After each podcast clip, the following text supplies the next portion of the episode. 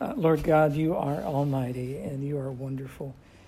And thank you for being kind. And I ask that you give us wisdom and sensitivity to what uh, will be taught tonight. And uh, I'm just grateful.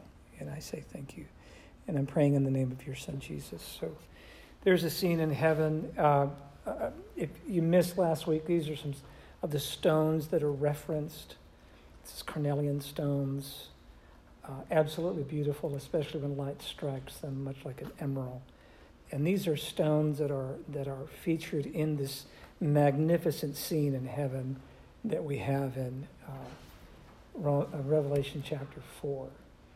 Now, by way of review, to kind of get us back uh, back up to speed, so we looked in depth at that first paragraph in Revelation 4. One of the key ideas that I wanted to remind you of is how we work through the identity of these 24 elders, all right? And here's a reminder of that. So they're astral figures, Egyptian mythology, these things, or they're really just figures that represent a 24 hour day cycle uh, or it's the church collective, Jews and Gentiles, or this kind of ideal church, the 12 um, uh, patriarchs in the Old Testament and the 12 apostles in the New, uh, representing this kind of complete, these figureheads of these two eras. Or uh, maybe uh, the number of the temple ministry in that cycle that you see written in First Chronicles 24, possibly angels or on, on is arguing that it's just a polemic against Rome. Um, and, I, and, and, the reason why On says that is because the emperors uh, would have up to 12 and sometimes 24 lictors, and they were uh, in their bodyguards, and they carried weapons, and if you disturbed the emperor, they would beat you up, kind of thing. So is it is it kind of a polemic against those? And certainly it is. I, I, I think it is. But we agreed that it's probably number four. I think that was the consensus. Anybody uh, think otherwise? You might say, hey, no, I really, I think it's something else. Anybody? I realize we're, we're catching up just a bit. So, okay. So if we work with, with this idea that it's the 12 patriarchs and the 12 apostles, then it becomes very significant in how they act and how they worship. So let's dig in. Uh, I'll read the paragraph. So the first creature that you see in heaven, the first creature was like a lion, and the second creature like a calf, and the third creature had a face like that of a man, and the fourth creature was like a flying eagle. And the four living creatures, each one of them having six wings, are full of eyes around and within. And day and night they do not cease to say, Holy, holy, holy is the Lord God, the Almighty, who was and who is and who is to come. And when the living creatures give glory and honor and thanks to him who sits on the throne, to him who lives forever and ever, the 24 elders will fall down before him who sits on the throne and will worship him who lives forever and ever, and will cast their crowns before the throne, saying, Worthy are you, our Lord and our God, to receive glory and honor and power. For you created all things, and because of your will, they existed and were created. All right?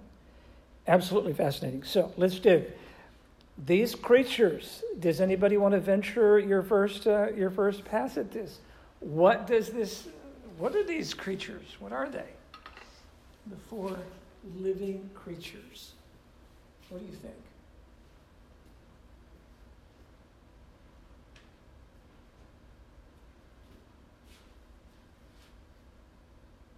Is this symbolism? You've got a, you've got a toolbox there, and there's lots of symbolism in Revelation.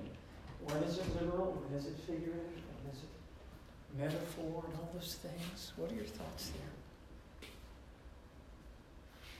What do you think? Any options? Let's present some that are good. Uh, Michelle? I think think of um, kind of all of creation. Interesting. Okay, check this out. So this is what uh, this is how some scholars handle this. Okay, Irenaeus, that's how you pronounce his name. He said the creature with the human face is really the Gospel of Matthew. And the eagle is Mark, and the ox is Luke, and the lion is John. That these four creatures are depictions or metaphors for the gospel, which is really creative, by the way. And, you know, Victorinus of Pettau, this is the first guy, to, by the way, to write a commentary on Revelation. He changes the order a bit. Matthew's human, Mark's the lion, Luke's the ox, John's the eagle. Okay. Augustine of Hippo. Matthew's the lion, Mark the human face, the ox the eagle. Those kind of things. Have you heard of this before? Have you noticed this?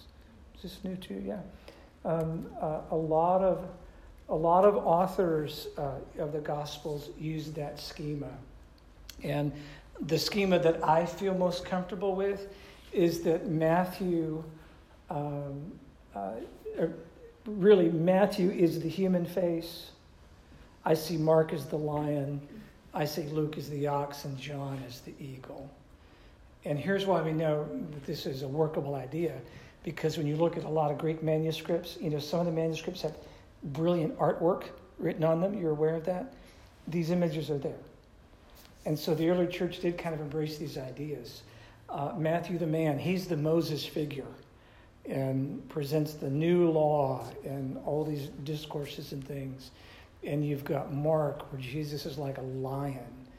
And in fact, there's a, Andrea, there's a code in Greek, a reference kai euthus, which is and immediately. And when you read John's gospel, he does this, and it says and immediately. And he does that and immediately. Kai euthus is all over Mark, and it's not in the others. And so it's like Jesus is bounding like a lion in full authority, just going here and going there and pouncing and getting these things done. In fact, Mark skips the birth narrative, doesn't even mention it. It's not important. Let's get the lion's on the scene, he roars, let's go. And that's Mark's gospel. And then you've got Luke, where Jesus is presented in the most servant like way, like an ox carrying huge burdens. In fact, it is Luke's gospel that gives us the most tender, supportive, and under, understanding references to women and children. Okay, that's Luke's gospel. All right? And then, of course, John is theologically so different than the other three, the synoptics and is so lofty in his ideas. The theology is so high. You get all these I am statements, and if you've seen me, you've seen God, and God is up, and I'm on earth. And so you get this really kind of heavenly perspective. And so that is certainly something that I, I hold to. So another option is that these creatures represent God's created natural order, which is what Michelle said. Does anybody want to venture a position? What do you think? About the natural order? Yeah, yep. Or which one? You know, it's either the, the four gospels are represented in the four creatures, or no, they represent the flora and fauna, the created order. Predator and a ruminant and scavenger. yes, yes, yep. A lion and someone that likes to chew its chews its cud. Absolutely. Yeah. Anybody else? What do you think? I'm trying to equate them to maybe facets of Jesus, but I don't really see how those would Yeah. Yeah. Yeah. Uh, I, I personally believe it's number four, referenced here, this schema, that the four creatures represent the flora and fauna, all the created order, okay, all of creation. And that's extremely significant because when you look at this, uh, God on the throne is prayed for, or praised for his creative power and the fact that he can create at will. He speaks it and it's so. All right, this kind of stuff. So, humankind is the head of all creation and noted for its intelligence. The lion is the chief of the wild animals and noted for its ferocity. The ox is the chief of the domesticated animals and noted for its great strength. And the eagle, the chief among the birds, its nobility, its freedom uh, Rome, by the way, really embraced the eagle, and the standard icon of the eagle was featured on a lot of their, uh, their buildings, even at the apex of um, some of their structures. Um, and there's folklore and legend that uh, during one of the celebrations at one of the great temples, at that apex, a golden eagle landed there, you know, symbolizing, of course, the favor of the gods. And so uh, I hold that it's, it's, they represent God's created order, is what they do. Okay. Now, and Jan, you'll appreciate this because there's a lot of scripture to back this idea. For example, take your Bibles and turn to Psalm 19. Psalm 19. And look at the first couple of verses here. This is absolutely amazing. Psalm 19, verse 1. What does it say? Someone read that, just the first couple verses.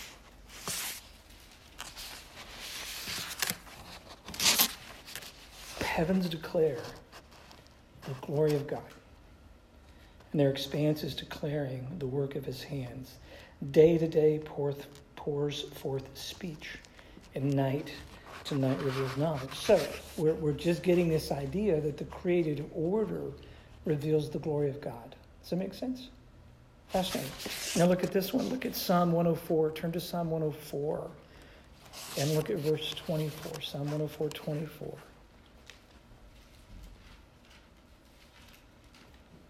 You'll appreciate this. This is, this is good. Psalm 104 How many are your works? Verse 24 In wisdom you've made them all. The earth is full of your possessions. There is the sea, great and broad, in which are swarms without number, animals both small and great. There the ships move along, and Leviathan, which you have formed to sport in it. Some argue that this could be a whale. Some say possibly a hippo or something, but the created order speaks of the glory of God. Turn over to Psalm 148. Psalm 148, and really the entire psalm speaks of all created things as actually bringing glory and worship to God. Praise the Lord, praise the Lord from the heavens. Praise him from the heights. Praise him, all his angels. Praise him, sun, moon, all stars and light, highest heavens, and the waters that are above the heavens. That's a fascinating idea. Um, he established uh, these waters in the order of the universe and made them forever and ever. He made a decree that will not pass away, they will not transgress a boundary. Praise the Lord, sea monsters and all deep, fire, hail, snow. It just goes right down the line. And it, it's kind of an A to Z presentation of the created order. And then there's one that you're very familiar with. Everyone turn to Romans chapter 1. Romans chapter 1, one of Paul's greatest accomplishments through the Holy Spirit. Romans, Paul writes in Romans 1, verse 18 to 20 For the wrath of God is revealed from heaven against all ungodliness and unrighteousness of men who suppress the truth and unrighteousness, because that which is known about God is evident within them. There's something inside of us that points to God. And then look at this uh, 20, verse 20. For since the creation of the world, his invisible attributes, his eternal power and divine nature, have been clearly seen, being understood through what has been made so that people are without excuse. So creation literally speaks of God. And so um, this is the position that I take. I think it honors the text. It works in all the data in the text that uh, these four creatures are really uh, here to, um, to bring glory to God. So let's develop this. This language of six wings, and they are full of eyes around and within and day and night they do not cease to say. Uh, this language of multiple wings and eyes, uh, this is language that refers to the complete submission and the complete discernment of these four creatures for the glory of God. The glory of God is so real that they, they cover their face, they cover their bodies, they cover their feet or their wings. It, the idea is, is radical and complete humility. Covering my face, covering my body, covering my feet. Okay? Eyes, inside and outside. Hmm, isn't it interesting? Do you think that there's something? Have you ever, uh, and I don't mean to get metaphysical and I'm not going to get psychological here, but I, I, there is something inside of me it, the Holy Spirit, and it's real, and I know He's there, and I there are things that I see from the inside. Does it make sense? There's just something in me, and and there is a relationship, and I see things on the inside, but I see things on the outside too. I can look around and see you in the church and my brothers and sisters in Christ. I think this concept of having eyes, multiple eyes, inside and outside, is the idea that they get it they see, they perceive in all aspects who God really is. Radical humility and profound perception and discernment of who God is. And because of that, they and, and, Andrea, this is this is thing A saying exactly it's thing B, night and day, 24 hours a day, nonstop. They say the threefold holy statement. Trisagion is what in Greek it's known as that. Holy, holy, holy is the Lord God, the Almighty, who was and who is and who is to come. Does that sound like something you're familiar with? Tammy, you're smiling. Sounds like Isaiah 6, doesn't it? It's a lot of this is drawn from Isaiah again, Isaiah, uh, Ezekiel, Daniel are a lot of the backstory and imagery uh, in the Revelation. So, uh, why why say it three times? Why? What's the purpose of that? Mm-hmm. Hints at the Trinity, the illusion. And affirm, like affirming. Mm-hmm. Mm-hmm. So basically, you're mm-hmm. really saying that you mean it. Yeah, in case you didn't get the first time, let's say it again. In case you missed it the second time, let's say it one more time. Yeah, it creates it creates intensity and emphasis. Like you can't miss this. Holy, holy, holy. Okay. So what is the core? What is the key essential idea of holiness? Does anybody? You may have had that as you know, younger teachings? Separation. Separation. Anybody else on holiness? What that idea is? Think of the Hebrew mindset. Think of the Hebrew mind. We, we go up. Well, perfection is what it is. We, we Westerners heavily psychologize straight to perfection. Okay, and you didn't do that, and I like that. You said you said separation. Okay. Clean. Set Clean. What's that? Set apart. Set apart. Not a aloof kind of separation, but Yeah. wholly other, Ooh. different. Michelle. Yeah. Yeah, you're getting at it, Kirby. Uh, we run to that Western psychologized approach. It's flawlessness, it's perfection, by the way, which are completely true. Don't, don't misunderstand me. But if you put on Hebrew, a Hebrew mindset, it means radically other. It means it is absolutely not me. It's not us. He is profoundly other than us. He's radically different. And they get that. And so they're saying he is not human. He is profoundly not human, not human, not human, not us, not us, not us. He is very, very different. He's holy. The sacred, pure, utterly pure, utterly holy, holiness, okay? Radically not us, radically not Satan. Absolutely the opposite, okay? Anyone want to comment or. Uh, questions or uh, something that's important you want to share?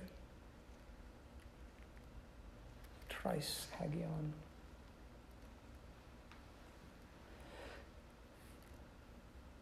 Okay, ready for your pop quiz? This will count 10 points for your final grade. What does the word polemic mean? Polemic. Jan, you No, you live it out every day. That's your job. That's her job. So there's a big hint. What does polemic mean? Propaganda piece, isn't it? In a way, yeah, but not in not in the sense of deception. but in the sense of proving your opponent wrong. Jan uh, specializes. Verbal or written attack on someone or something. Yeah, exactly. Contentious rhetoric. Yeah, it, it is, it's your attack strategy. It's what attorney A is going to do to attorney B. It's what attorney B is going to do to attorney A, and somebody's got to win. And the attorney with the best polemics, the best battle plan, the best battle strategy, the best, best deployment of those of that information wins. Hopefully. That's the idea. It's called a polemic, a war strategy, okay? Is the big picture of Revelation, the whole letter, is it a polemic against Rome? Absolutely. Absolutely is, yeah. And that's why you're caught with this piece of imperial propaganda, you know, an attack against Rome. You are in serious trouble if you get caught with this letter. Okay? Well, let's look at this. So, this is unusual language who was and who is and who is to come. Now, uh, here we go again. If we could put on first century eyes and ears, something starts to take shape. Watch this right here. Look at this. So there's this dude named Pausanias, all right? He was a geographer.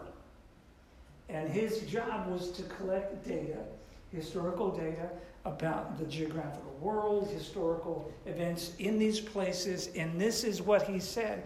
He recorded a special ceremony, which is known as the Song of the Doves at Dodona. And guess what the lyric to the song is? Zeus who was, Zeus is, and Zeus shall be, Almighty Zeus. Sounds polemical now, doesn't it? yeah, absolutely. This is language that's not unique and not exclusive to Christians.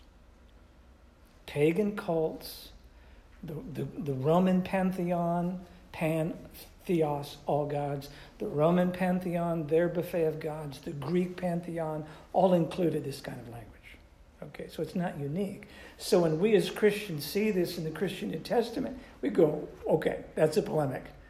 We've, we've got cultural tension going on here, okay?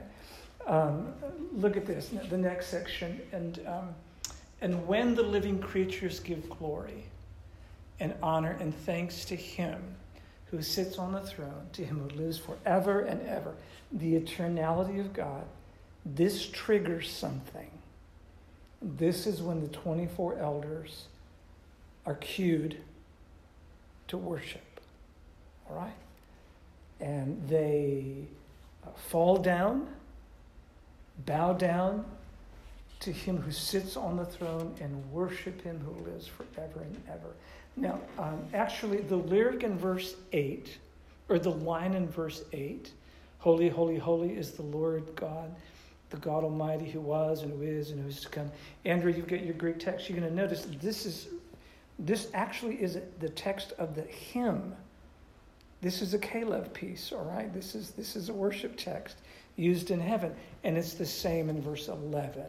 So there's actually lots of hymn texts in the book of Revelation. And uh, can you get your mind around that? They're actually singing these lyrics in heaven. Do you think that's important? Do you think that's something the church should sing about? Well, of course. This is really serious uh, uh, text, and, and the theology is brilliant, all right? So, um, let's appreciate something. If the four creatures who epitomize humility, covering the face, the body, the feet. Epitomizing covering, okay? And if they epitomize perception, that they can see and discern what is on the outside and what is in their hearts, and they get who God is. And reflexively, once you do that, when like when Isaiah saw God, what did he do? Uh, he immediately did what? Regarding himself. Do you recall? I'm the opposite of you. I am unholy. I am unclean. I'm a man from unclean people, and I have unclean lips. I've said unclean things. I mean, through Jesus, that it's the heart that produces those things. He's saying, I am not you. I am unholy, and you are holy. You are very other than me. And that's when there's this cleansing process and the coal is placed on the lips to gesture a purging, okay? Do you realize that if, the, if, it's, if it's the flora and the fauna, it's the created order, the stars, the, the, the elk, the daffodil that blooms, the robin that sings, all of it.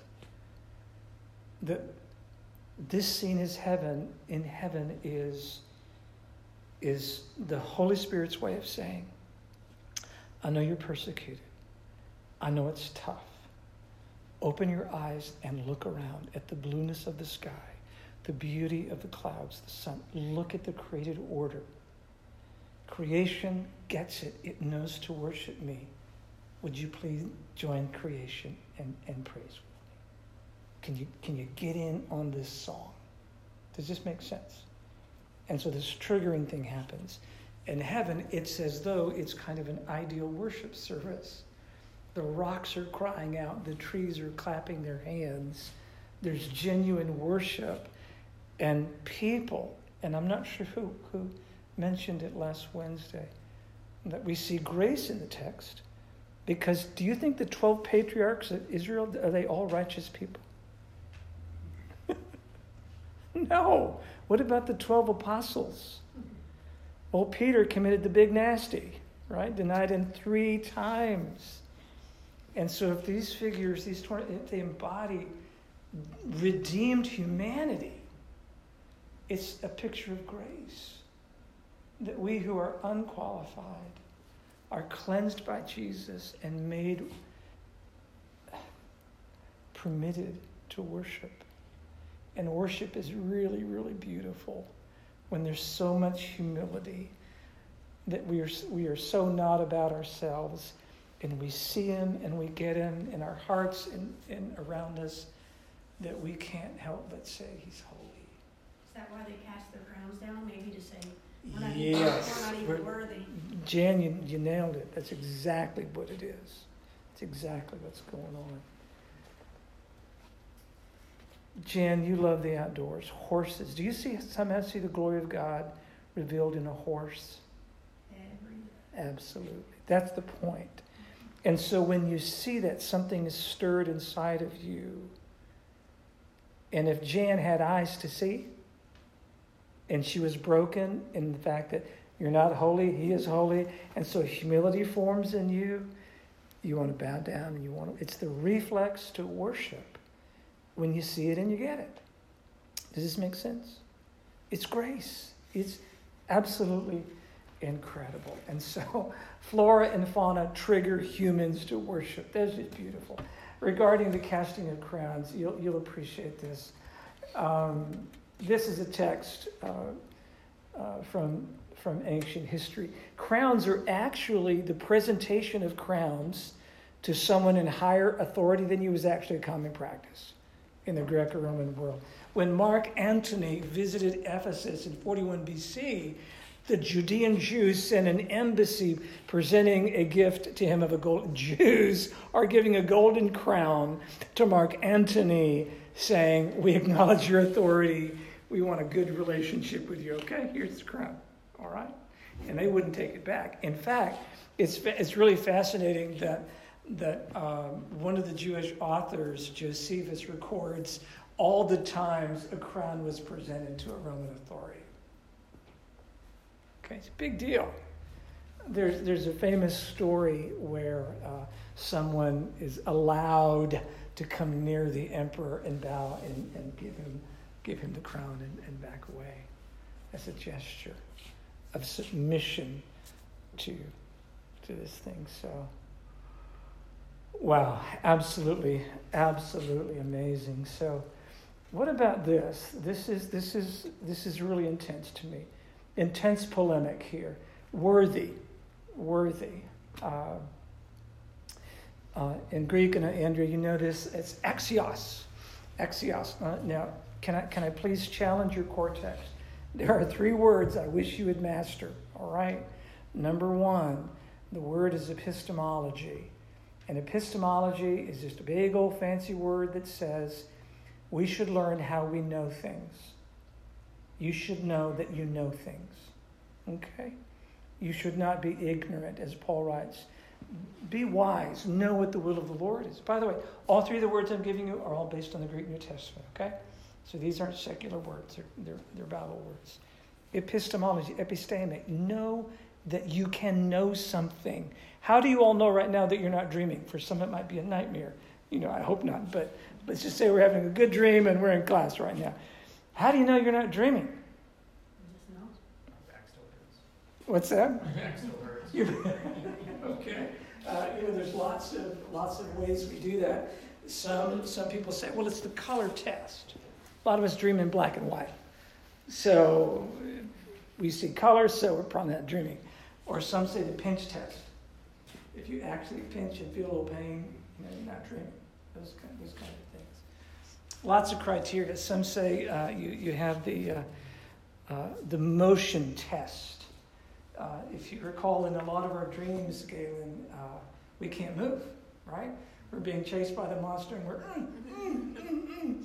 and I'm fortunate to study uh, Patrick McNamara on the neuroscience of sleep and dreams. Brilliant, and what what Dr. McNamara is, is revealing is that we have a system in the brain that creates temporary paralysis.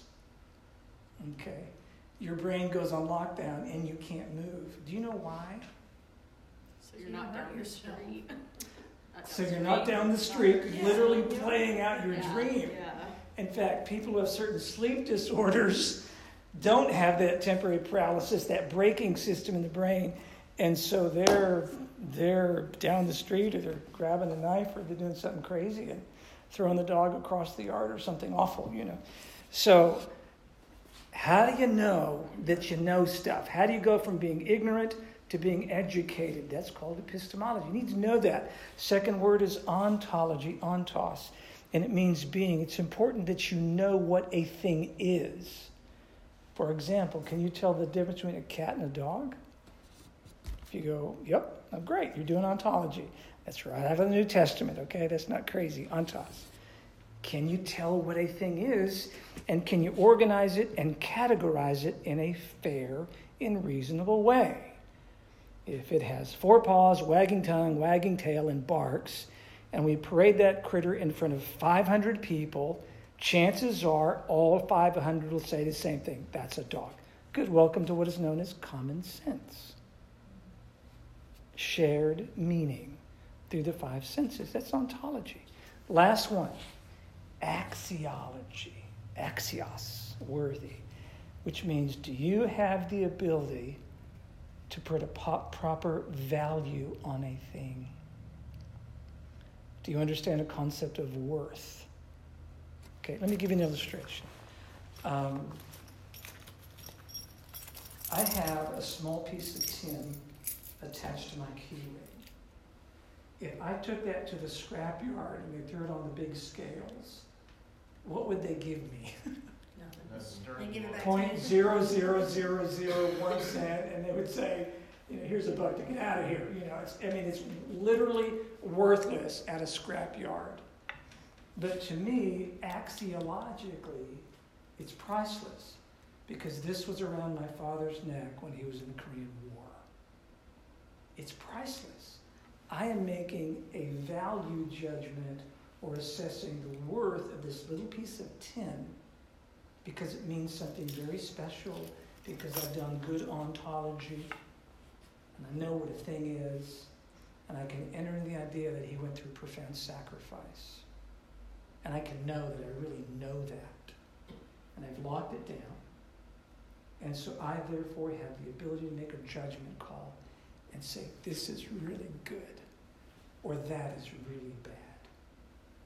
Make sense? By the way, what do you know about the disorder known as hoarding? You know a little bit about it? Okay. Does someone have a problem with worth concepts on hoarding? Why? They think everything has worth. They think everything has worth, and they don't know when to say, no, that really does, that newspaper doesn't have worth, it's okay to throw it away. Or, or you know, I really don't need, uh, whatever, you know, seven hammers, I need one hammer, okay? This is the concept that really is, is critical to Greek culture.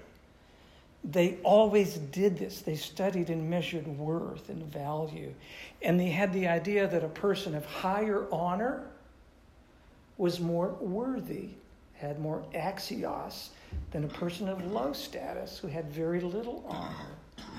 And in fact, the word can be used so strongly, it means this, this that there are some things that are so miserable, it's not worth it to compare them, do axiology against anything. It's not even worth it. Don't even bother. It's worthless. Or the other extreme, there's some things that are so worthy that nothing can be compared to it. Right? That's what they're grabbing at. Axiology. Worthy are you, meaning nothing can be compared to you. Not even a Caesar. It's a polemic. Now look at this. Our Lord and our God. Now this is pretty serious. Look at this here. Um, Dr. On said this. This is important that you get, I want you to lock it down. Now, this is in the century before uh, uh, 81, okay? Rome never had a ceremony that actually deified or made into God's status a living emperor. You had to be dead first, okay? They gave that posthumously. And they started doing that in the first century BC. Make sense? All right? There was no system for a living emperor to do that until until Gaius Caligula was the first living emperor to claim divinity, calling himself best and greatest, or Optimus Maximus, which was a title that had been exclusively assigned to Jupiter, which is the Roman title for their super god in comparison to Greeks who named their super god Zeus. All right? Okay. Now, on goes on uh, to say that later, by the way, Suetonius gives us so much of this data. By the way, he even wanted to be greeted that way. But here's where it gets serious. Nero, Nero accepted that, but it is Domitian who specifically adopted the twin titles of Lord and God. And not only did he send out letters under those names, but demanded that he be addressed by them. So you remember your toolbox on the right? Most likely, when was this written? If you choose the early date, you go with Nero. If you choose the late date, which is by far the bulk of scholars, you go with 95 AD. Who's the emperor? It's Domitian.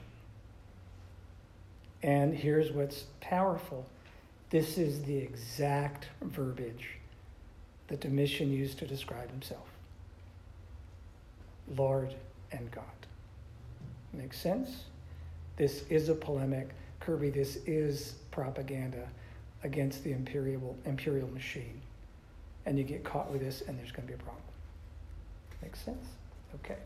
So, back at it. Worthy are you, our Lord and our God, to receive glory and honor and power.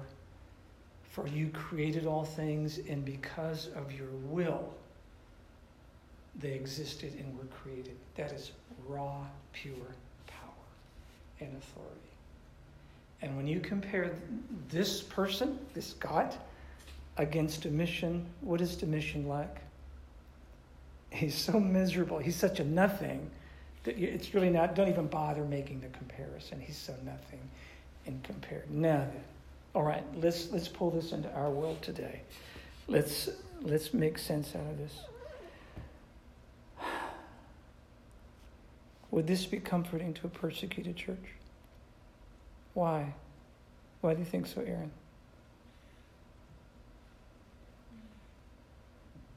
It gives you a sense of belonging. It gives you hope that things are going to be okay. Yeah. Take a deep breath, Yeah.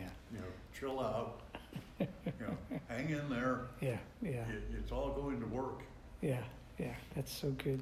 Aaron, what did you, what were you going to say? But it, it points them back to, to the Lord and His worthiness and Mm, kind of gives them something to look forward to. You know, Mm. the, the suffering was just temporary, mm, mm. even though it was terrible. Yeah, yeah, It gives them something. yeah. Have eyes to see. Lots of eyes. See it. Get the big picture. Inside your heart and outside the world around you. Uh, look up. Look up. Yeah, that's good. Someone else. How would this encourage you? It's like every knee shall bow and every tongue Mm. confess. I mean, that's hope, Yeah, it really is. Yeah. because that's all of creation, and then if the elders are the past and the present, then, I mean, that's everything and everyone Yeah. in the whole Yeah. entire world. Yeah. That's so good. We're gonna worship. Yeah, so, so if we've done some due diligence in how to interpret the text, we conclude that the four living creatures represent all the created order, okay? And the, and the 24 elders represent all of redeemed humanity. It's people who don't deserve to be there, but have experienced grace and are allowed to be there. And once they get it and see it, just as creation worships perfectly and worships reflexively, so we too should be triggered by just by a sunrise to join in the lyric of holy, holy, holy, and join in the lyric that you are worthy and you created all these things. That's good. Someone else, how do we pull this into our world today? Chris. Mm-hmm. Uh, Psalms 139.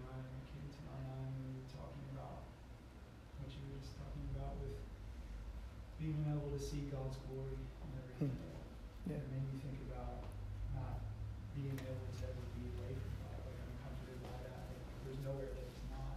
Yeah. And in uh, Psalms one thirty nine it says, "You you comprehend my path and my laying down, and you are acquainted with all my ways. For there's not a word on my tongue, but behold, O Lord, you know it altogether. You have hedged me behind and before. When you lay your hand upon me, such knowledge is too wonderful for me. It is high; I cannot attain it. Where can I go from your spirit, or where can I flee from your presence? If I ascend into heaven, you are there. If I make my bed in hell, behold, you there. Mm. It's like having comfort in that. Like there's literally everything. He is everywhere, Mhm. and everything speaks to that. Mm, and that's no so good. Yeah. And if you have eyes to see, you see him in the highest heavens, you see him in the lowest hell. He's not limited by time and space. Yeah. He has that kind of, uh, here's a good political word sovereignty. Yeah. Someone else. Why does this matter? How do we pull it forward into our world today?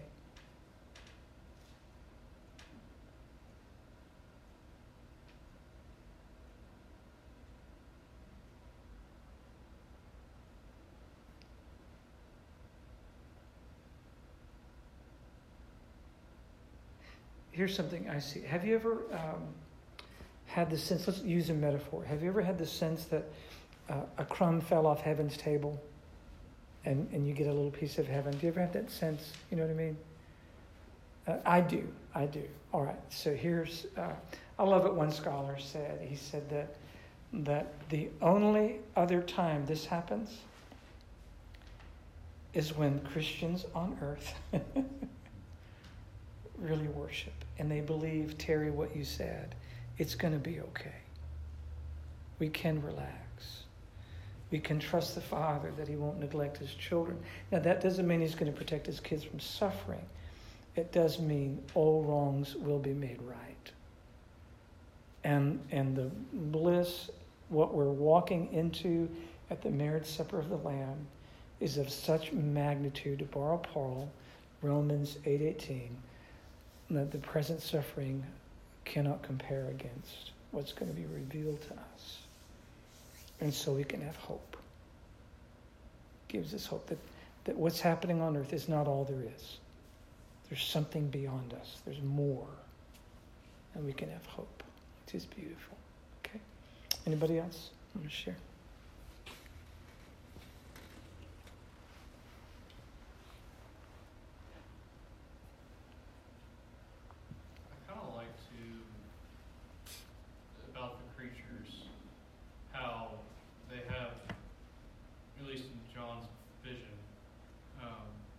aspects of earth created in them, but yet they're still very different than a normal ox or a lion or an eagle in that they have six wings and Yeah. and uh, we haven't gotten to it in Revelation yet, but it talks about a new heaven and a new earth Wow. and how God has order in everything. But this is kind of the first glimpse of things being restored and perfected. God always had a good intention in mind with creation, Yeah. but we're getting a glimpse of, wow, this is actually what it's going to be like. Yeah. Eden restored. Oh, wow. Yeah, it's going to be amazing. It's going to be so good. Okay.